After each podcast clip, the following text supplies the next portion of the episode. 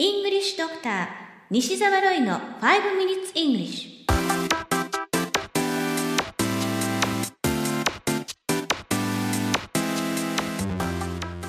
Good morning everyone こんにちは English Doctor の西澤ロイです5 Minutes English このコーナーは朝の5分間で気楽にそして楽しく英語のポイントを一つ学んでしまおうというコーナーです毎回面白いもしくはびっくりするような海外のニュースをご紹介しておりますが今回のニュースは中国からです。福建省のとある家で事件が起こりました。現場に駆けつけた消防士らはありえない光景を目にしたのです。もともと男性が洗濯機を修理しようとしていました。洗濯機のドラムを直そうとしていたこの男性。なんと洗濯機から頭が抜けなくなってしまったのです。窒息しては大変ですから消防士たちはまず男性の頭が抜けなくなったドラム自体を洗濯機から取り出しました。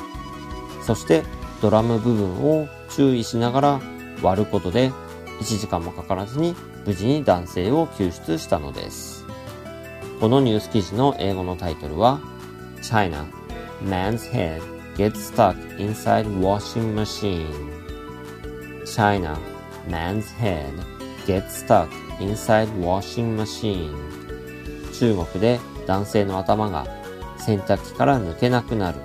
CNN のニュース記事からご紹介しました。さて今回取り上げて解説したいのは電化製品に関する英単語です。まずはニュースにも登場した洗濯機。英語では washing machine と言います注意すべきなのは発音です washing machine のようにしの音が2回出てきます時々マシーンのように発音してしまう人がいますが、しではなく日本語のしと同じ音でマシーンです。では2回リピートしてみましょう。washing machine washing machine では次は冷蔵庫です。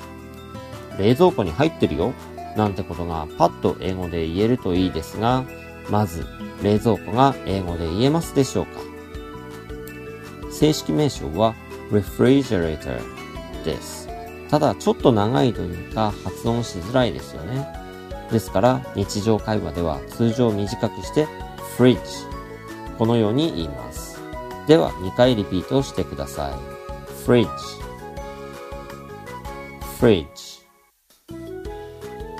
ですから、冷蔵庫に入ってるよと言いたければ、It's in the fridge このように言えば OK ですね。こちらも2回リピートしてみましょうか。It's in the fridge It's in the fridge 次は冷凍庫です。冷蔵庫は知っていても冷凍庫がパッと出てこないという方も結構いらっしゃるでしょう。答えは freezer ですね。凍ることを表す freeze に R をつけるだけです。では、freezer も2回リピートしてみましょう。freezer freezer では最後に電子レンジ。これを英語で言えますか？これは知らないと答えられません。答えは microwave と言います。正式には a microwave oven のように言いますが、日本語でも携帯電話が携帯、スマートフォンがスマホになるのと同じように、マイクロウェーブと訳されます。では2回リピートをしましょう。マイクロウェーブマイクロウェーブ You have been listening to 5 Minutes English お届けしましたのは、イングリッシュドクター西澤ロイでした。このコーナーでご紹介したニュースはメルマガで英語をもっと詳しく解説しています。西澤ロイ、メルマガでウェブ検索をしてぜひご登録ください。それではまた来週お会いしましょう。See you next week. Bye bye!